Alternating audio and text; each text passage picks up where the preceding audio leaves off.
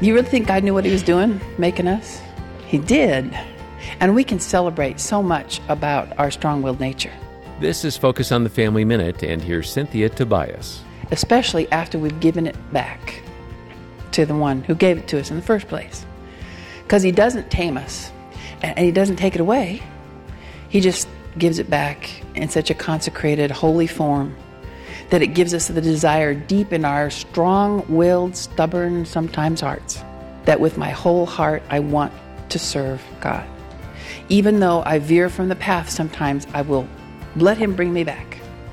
Because with all my heart, all my strong willed heart, that's what I want. And if I can instill that in my children, I know that I can guide that stubborn, strong willed nature on the path for God and change the world. More insights from Cynthia at FamilyMinute.org.